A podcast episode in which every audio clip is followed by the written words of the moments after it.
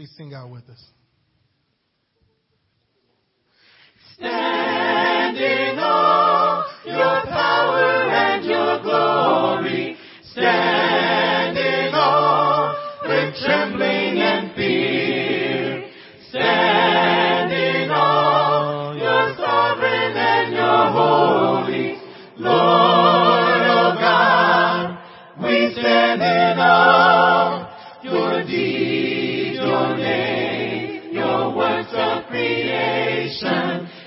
Your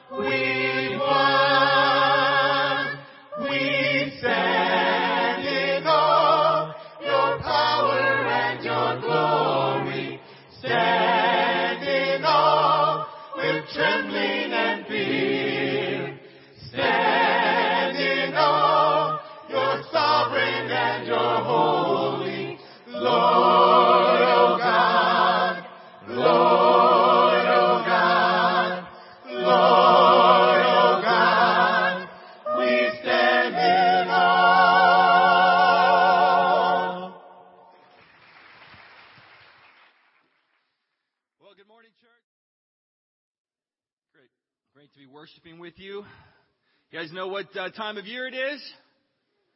Springtime. It's basketball season time. And uh, I've been um, I've been bummed out because my greatest school of all time, UCLA, is not even in the NCAA tournament. We didn't even make the, the lower tier level tournament, the NIT tournament. We didn't even make that. It's a low time for the greatest school of all time. So what are you going to do? Everybody has their ups and downs.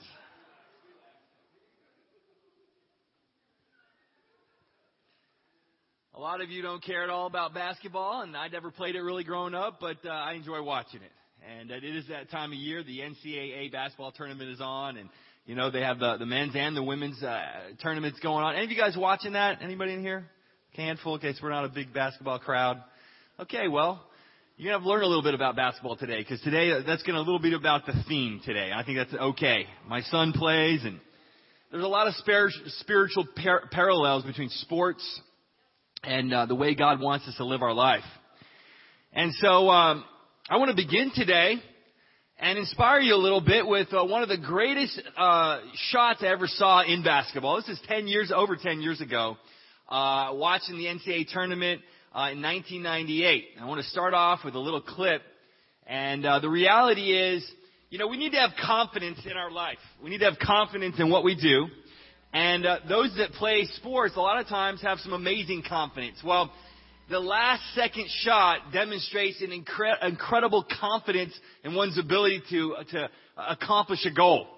And right here, I want to show you. This is uh, Bryce Drew in 1998 hitting the final shot in the NCAA tournament game for his team, which had never won an NCAA tournament game in the in the in, you know in the big dance, the big tournament.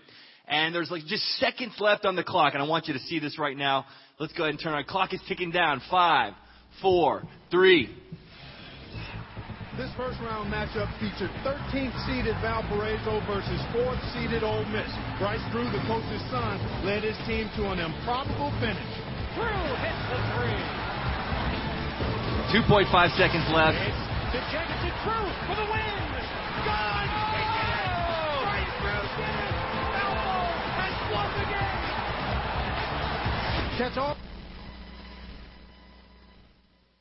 Why do some athletes have no fear in the closing moments of games? Do they have a focus? They know what needs to happen? Is it that they practice so much? You know, certain people, they just can't wait for the opportunity. And in the world of sports, if you're like that, you know, you're said to have game. You know, you're said to have serious game, meaning that you can really play well. They say, hey, he's got game or she's got game, right? That means you can play well. And I want to apply this to our spiritual lives this morning. In a spiritual sense, do you have game? Or do you have shame? The title of my lesson this morning, No Shame in His Game. You know, the best players, the best players in any sport have great confidence as they approach their endeavor. Now, I don't like the cockiness and arrogance that comes out of some of these athletes, but I do like the confidence. And I believe that Jesus combined the perfect level of confidence in everything he did. He had no shame in his game. He had the ultimate spiritual game and simply had no fear in telling the truth and doing whatever was needed to inspire and change people. You know, shame really means dishonor or disgrace, having a guilt, something not right, something we may, maybe have done or we know about ourselves produces a shame and a lack of confidence, an inability to really walk into the, the situation we have before us and believe the right thing's going to happen. You know, if we are filled with, you know, a lot of uh, unrighteous acts and things that we know we shouldn't have done just a few minutes before, we're going to have a, a sense of feeling of shame, and we should. The great thing is that God came to take away that shame, and He showed us how to have no shame in our spiritual game. And I want to show really an example of this from Jesus. And as our, our main text today, I want us to turn to Luke chapter 4. And I want to study Luke chapter 4, one of the most inspiring accounts of Jesus beginning his ministry and only the, uh, the writer Luke here puts this account in this kind of detail. We, we don't find this account of Jesus' uh, experience in his hometown uh, as, as detailed as we find it right here in Luke. And I want to begin reading in Luke chapter 3, or 4 rather, verse 14. Luke chapter 4, verse 14. We're going to read this, uh, this example of him having no shame in his game. Verse 14 says Jesus returned to Galilee in the power of the Spirit, and news about him spread through the whole countryside. He taught in their synagogues, and everyone praised him. He went to Nazareth, where he had been brought up. And on the Sabbath day, he went into the synagogue, as was his custom. And he stood up to read.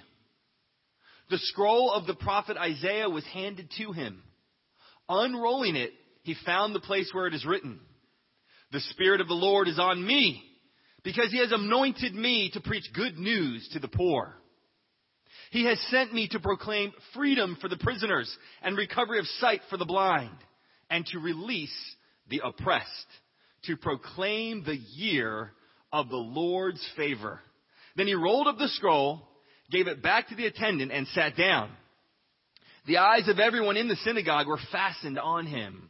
And he began by saying to them, Today, this scripture is fulfilled in your hearing. All spoke well of him and were amazed at the gracious words that came from his lips. Isn't this Joseph's son? They asked. Jesus said to them, Surely you will quote this proverb to me Physician, heal yourself. Do here in your hometown what we have heard that you did in Capernaum. I tell you the truth, he continued no prophet is accepted in his hometown. I assure you that there were many widows in Israel in Elijah's time when the sky was shut for three and a half years, and there was a severe famine throughout the land. Yet Elijah was not sent to any of them, but to a widow in Zarephath in the region of Sidon. And there were many in Israel with leprosy in the time of Elisha the prophet. Yet not one of them was cleansed, only Naaman the Syrian. All the people in the synagogue were furious when they heard this. They got up, drove him out of the town, and took him to the brow of the hill on which the town was built, in order to throw him down the cliff. But he walked right through the crowd and went on his way. Isn't that an awesome account of Jesus beginning his ministry? It's amazing. I, I, I, the end of it inspires me, and that's why I thought, you know, I'm going to use this text for this, this theme of no shame in our game. It's our spiritual game. I like how at the end they try to throw him down the cliff, and it says he just, you know, he walked right through the crowd. And we're not sure, was it like a miracle? They all went blind. I mean, clearly they drove him out of the town. We're not sure exactly what happened. Commentators aren't sure. There are many different opinions. I just think of it as, you know, he was just, they're yelling at him, so he got up and he's listening to them. They're yelling at him. He lets them kind of scream at him as they're pushing him out the, out the, the synagogue to the edge of the hill. And then I think he finally just looks at him and stares him down like the pitcher who's about to strike out that guy, right? Like the, the basketball player knows he's going to hit that shot, or like the, the you know, the, the, you know, whatever sport or activity or thing, it's just the confidence. He looks at him. And I think he just looked him right in the eye, and they were like, are we really going to do anything? And he's like, you're not doing anything. And he just walks right through the crowd. I just don't, I just don't think they, you know, they weren't going to really touch him. Now we know he had all power. He's Jesus. He had all power. They didn't quite know that, but something told them, okay, we better not touch him. He walked right through that crowd and went on his way. No shame in his game. How did Jesus have such confidence? What were the secrets to having no shame in our spiritual game and having a spiritual confidence that can be felt? You know, if you go back to the beginning, of this, these verses here, we find in verse 14 that he returned to Galilee in the power of the Spirit because he'd been out fasting and praying for 40 days. He had just overcome temptations and difficulties. He was full of the Spirit and his motivation came from within. You know, people, it says that he was teaching in their synagogues. People wanted to hear the Word of God. People knew they needed spiritual food. And he was the man to give it out. And where does confidence come from? Well, certainly you see that it comes from his, his, time with God. You see that walking with God, spending time with God. You know, he goes to his hometown. He'd been preaching in other synagogues. And he goes to his hometown. And certainly people, even in his hometown, even our families, even those we know, they are interested in spiritual messages. You know what's interesting? It says he went to, he went to the synagogue as was his custom. You know, what was his game? He had a routine. And it was an effective routine. How is your spiritual routine this morning? You know, no one becomes proficient at anything without spending time doing it on a consistent basis. You know, those guys that, that you, you see even the best basketball players, they miss free throws, right? Even the best ones. But some can make it when you never expected it. And we, my son Con I went to a little uh, city league game just to watch our neighbor play. And at the end, that you know, there was one kid that was really not that great a, a player. Uh, didn't hardly score any points in the rest of the game, but he ended up getting fouled to shoot the last free throws of the final of the game. And Kyle, Kyle and I were thinking, there's no way he's going to make it. All this pressure. This is for like the championship. And he hadn't scored any points. He sung both those free throws. And we're like, wow. And they won the game, you know. It was amazing. And you realize that, you know, I'm sure he'd been practicing. Maybe if he hadn't practiced anything else, he'd been practicing his free throws. And our routine builds a confidence in us. You know, do you get up every day to have your quiet time? Do you do it at the same time? Do you really dig in? You know, that's a hard thing to get up every day at the same time. I remember early on, uh, Carrie used to get up at 5:30, go on the beach in Long Beach as a young Christian to pray. And I remember the fact that she did that inspired me so much that every day as a 19 year old, she was out praying on the beach before she headed off to work. How are you doing today with just your, your routine, your spiritual routine?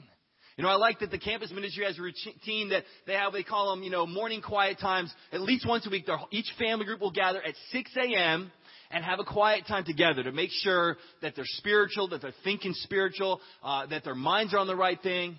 I like that spiritual routine. You know, we have the spiritual routine. We do come to church on a consistent basis. That's a good thing. We come to midweeks on a consistent basis. We have family group meetings. We have prayer devotionals. We have all sorts of different events that are crucial. Jesus did the same thing. He says, as was his custom. How's your spiritual routine? Is it, is it all over the place? Is even church attendance hit and miss for you? You want spiritual confidence. You got to have an effective spiritual routine. You know, why else was he bold? You know, what, what brought that kind of confidence? Here's an interesting thing. A lot of people have confidence because they have credentials, right? We, you know, you have your PhD or your master's degree or all your training. What's interesting is his confidence came from his time with God, and he really didn't have any degree. He hadn't gone to the finest schools. And yet, he knew what he was supposed to do. He knew what he came to do, and he knew when he, and he planned to do God's will, God was his credential. A lot of times we don't have confidence because we just don't, we don't really know what we're trying to accomplish. We don't really feel called by God to accomplish anything great. But notice what he says. He reads the scroll of the prophet Isaiah in verse 17. And then he says, Today, this is fulfilled in your hearing. That I have some work to do. I have something I'm going to get busy doing. I'm going to put this stuff into practice. Changing people's life, you don't need credentials for that. You need a heart. You know, yesterday was St. Patrick's Day. Any of you guys know much about St. Patrick? He's a great hero. He's an actual great Christian hero. If you haven't read his history, it's amazing. St. Patrick, let me tell a little background on him. He was born in Great Britain, but he was captured. Okay, and this is, they say, in the late, you know, late 5th century AD. He was captured by uh, Irish slave traders, which was a common practice. Uh, not too many people were really happy with the Irish back then because they, they were very active in slave trade, just capturing their, their neighboring countrymen and uh, putting them into slave labor for various, uh, you know, agricultural needs. And so uh, St. Patrick was captured. At age 16, he became a slave and, you know, brought to Ireland and he was a slave over there, working as a herdsman. And uh, for six years, he did that. And then uh, he began to pray to God while he was out in the field serving as slave. He prayed so much that he had a vision that he should try to escape and return home. Although, you know, I don't know if you needed a vision to know you should escape slavery, but he clearly had one, and it, he was he was very distinct as he explained this in his writings. You know, had a distinct vision that he needed to go. He escaped, went 200 miles, got on a boat, and made his way back to uh, Great Britain. While he was there, continuing the spirituality, uh, connected with his family, uh, he began to get trained more in biblical knowledge, and he had another vision, and the vision told him, we want, you know, the vision said, come back. He saw a vision of people in Ireland saying, come and walk among us and help us. And he believed deeply that meant I needed to go back and walk amongst those that, that I've been enslaved by and care about them and bring the message of Jesus to them. And he did it. And he returned to the country, and, and the things he did are, are, are quite amazing. What were his credentials? You know, you know, he wasn't that educated. And he was a little shy about the fact that he wasn't as educated. In Ireland at that time, uh, they were very big on the education, and, and he felt intimidated a little bit by that. But you know, his credential was his belief that he was going to do good to the people in that country. That he was going to change lives. He ended up being an incredible proponent of, of women's ministry. As you read his history, you find, wow, he, he's probably the foremost uh, leader of women's ministry, guiding women, uh, calling women into the ministry, calling them into total commitment, really holding them up, even in a time when women were, were marginalized tremendously in society.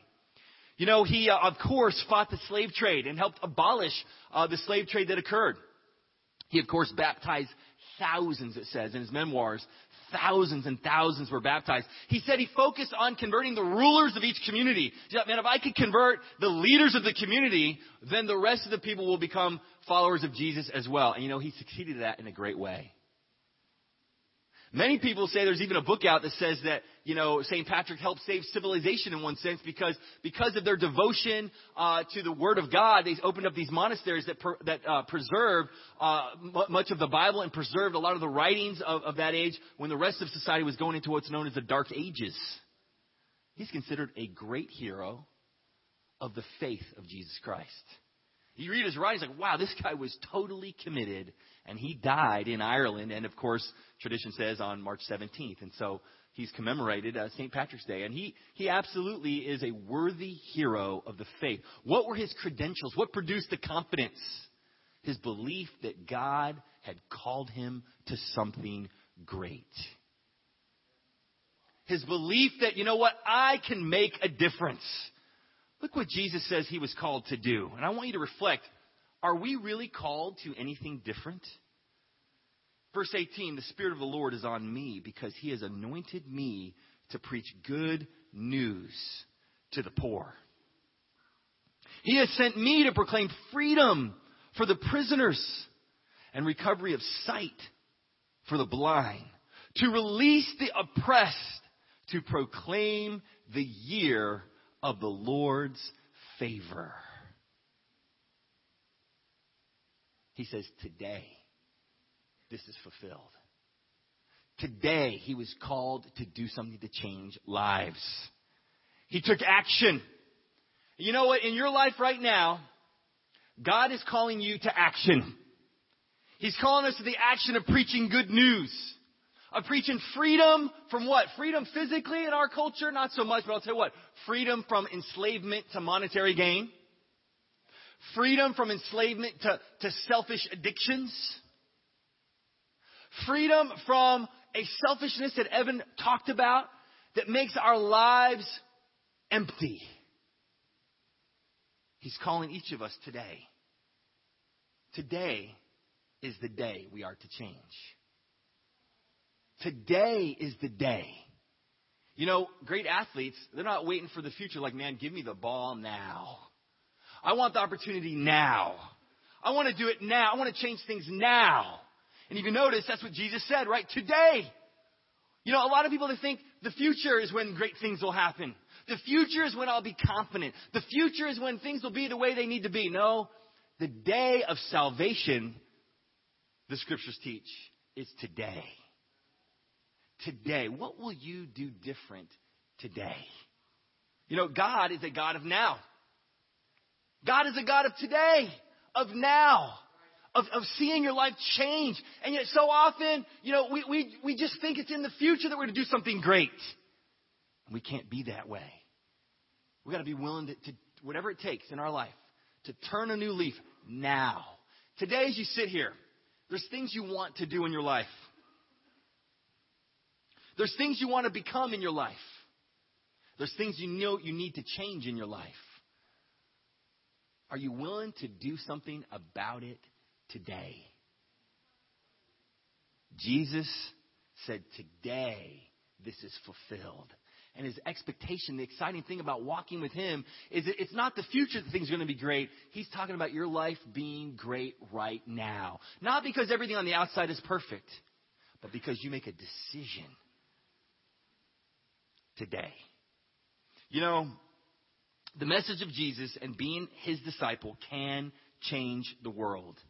It absolutely can change the world. And there's an expectation. The power of God comes not from just coming to church on a Sunday, hearing a lesson, and going on and continuing your life the way it's always been. The expectation of Jesus is that things actually change in your life. Can one sermon change your life? Probably not the sermon alone, but the decision you make in response to it. Can one passage of Scripture change your life? Maybe not that one passage, but your response to it. You know, I look around the room today and I see changed lives. I see so many changed lives. And you look at your own life and you think about how it took a decision to change. It took something inside you to inspire you to not wait for tomorrow, to not wait for the end of spring break, to not wait for next summer. To say, I'm going to make decisions now. You know, I'm really proud of my wife. She's made a decision. I'm getting up early every day. I'm praying every morning. I'm reading my Bible, you know, early mornings. Consistently. That routine that's in her character. You know, she's working out. She's being, she's loving it. She's seeing, okay, I, have got to, I've got to continue to be what God calls me to be. And it's inspiring. Today, what are you going to change? You know, we are all a total mess. You know, if I think about the biggest people that are messes that changed, it's hard to think of anyone bigger than Doug, Mike, and Terrence. Now, I, I'm definitely in there, but I just thought instead of sharing about myself, I'd share about them. They, as our ministers, were total messes. Complete messes. But real change took place. Radical changes. When you hear this, Mike's stories. I know the first time I heard Mike's stories, I just didn't believe them. I was like, what? That never happened. What do you mean you saw, you know, 10 people killed in front of you by the time you're, you know, in your, you know, out of your teens? I mean, less than that. Mid-teens, he'd seen many people die in front of him. So many tragic and difficult things. The stories he shares are, you know, they demonstrate just a hardness of heart. He was even sharing about how, even as a little kid, he was sharing the story with us, even as a little kid, how, you know, he, he was just, he was messed up. he was messed up. He was violent. He was angry at people. He was, he, he had challenging things in his character. And you know what? Mike changed. How did he change? because he decided that today is the day I'm going to change. When he was, you know, I think it was 19 years old, you know, guys brought him the Word of God and he saw the love and he said, I'm going to change. Today I'm going to change. I am going to be different. Our lives are really different. How do we actually change this world? As we change and as we preach the Word of God, it can change our world. You know, as Christians, as people who want to make a difference, we can't just settle into hearing a lesson and feeling good about it. Real changes in our life have to take place. Real repentance of sin, sexual sin, addiction sin. And I appreciate Evan being a disciple for three years, sharing how he's got to overcome selfish sin. That he, you know, I appreciate him sharing. Him and I had talked this week, and he's just he admitted, you know, I, I could just be comfortable living out on a ranch, doing my own thing, shooting things occasionally, loving my beautiful wife, and having a good time. And he realized, you know, but I know I'm called to so much more. I'm called to be invested in people. And investing in people is uncomfortable. It's difficult. It's challenging. It's not easy to do. You know, I want to hold up a great sister in the campus ministry. She was recently baptized. That's Diana Castellan. I'm really proud of her. You know, Diana, she had studied the Bible for about two years. And she was struggling with worldliness and challenges and the way she, her faith was and really putting her security in God. Truly putting it in Jesus.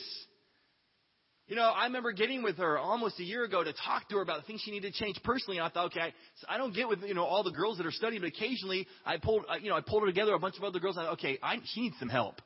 And I got with her and challenged her and talked to her. And I really want to see her change. You know, it still took her many months later, many months later, to make the decision. But what I'm so proud of, she didn't give up. Amen. She got baptized a couple weeks ago. She's a faithful part of our campus ministry. She overcame. But many won't do that. Many won't respond. They have shame in their game. Let's look a little more at what happened here in the story. You know, as Jesus preached that verse and he, he, you know, he says, today is the day, and everyone praised him. They thought, this is great. I like hearing these things. But then they began to get skeptical because I think it was the today thing that he was calling them to change. And, and that hit them. And they're like, well, isn't he Joseph's? I, I know you. And we look for reasons to deflect so that we won't change.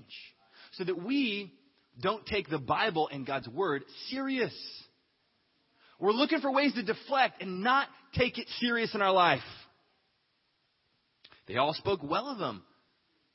But then he tells them, Surely you'll quote this proverb to me, heal yourself. And I don't think he was saying, you know, I don't think it was an attack on him, but rather he sort of clarifies it in the next part. He says, Physician, heal yourself. Do here in your hometown what we've heard, in, what, you, what we've heard you done in Capernaum. In other words, you know, okay, you're so great. Uh, hey, do some of these really great things in our hometown. We want to see some of those miracles. Yeah, we want to see them treat us the way you treated them. We, we want all the good stuff in our life. And it began, became, I think, very selfish, self focused. They were skeptical and they're like, yeah, let me see what you can do. We want to see all the, the blessings and all the miracles. You know, we read elsewhere in the Bible that he couldn't do miracles in his hometown because they had no faith. And he goes on and explains to them, he says, listen, You are like the hard-hearted people of old, whose needs were not met by Elijah or Elisha because of the rebellion. Your needs aren't going to get met because your focus is yourself and you're hard hearted and you're skeptical. And he compares them to those that bowed down to Baal, right? When, when Elijah uh, had that great story in the book of Kings, you read about how he, he challenged them. He's, he's telling them, You're like those ones that worship false gods. Mind you, this is in the synagogue of, of, of Judea, right? This is a synagogue where they went faithfully every week. These were church going people. You know, they read their scriptures in the synagogue. They had their prayers. They'd invite someone like Jesus to come on in and comment on the scriptures. And yet he tells them, You're hard hearted because you won't receive the truth like a child. You're skeptical. And even now, sitting in this room, some of us are looking for reasons to not say, Today is the day I need to change. There's a resistance in us.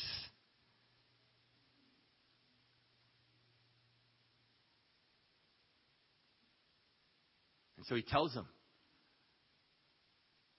You guys are just like your forefathers, who, who even Elijah and Elisha tried to help, but they were unwilling, and so God sent them to foreigners. And I think this, as I've been studying this, uh, some of the guys we got together and we studied this passage, we tried to figure out what made the people so angry. They're happy, right? And in the course of a few of a sermon here, I mean, they were angry at him. And I don't, I couldn't think of a way to get you that angry at me, so it's not going to happen. But they were able to get really angry. What he did is he basically told them, "You're hard-hearted, and God's going to send His goodness to your enemies, to the Gentiles who they thought were not worthy. They, we're God's chosen people. We're the ones. And we find that when he says, hey, he sent his message to, you know, the, the people in Sidon and to, to the Syrians. In that day, there was a great, you know, there, amongst those in the synagogue, there was a, a, a nationalistic fervor. They wanted the Jews to be the, the most powerful nation. The Gentiles, they, they were outcasts. They were not welcome. We were God's chosen. And when he was saying, listen, you're like them, in other words, I'm going to go help them, they got mad. They got angry. But you know, God said that the kingdom of God would be taken away from those that were hard hearted. In Matthew chapter 21, verse 43, he says, Therefore I tell you that the kingdom of God will be taken away from you and given to a people who will produce its fruit.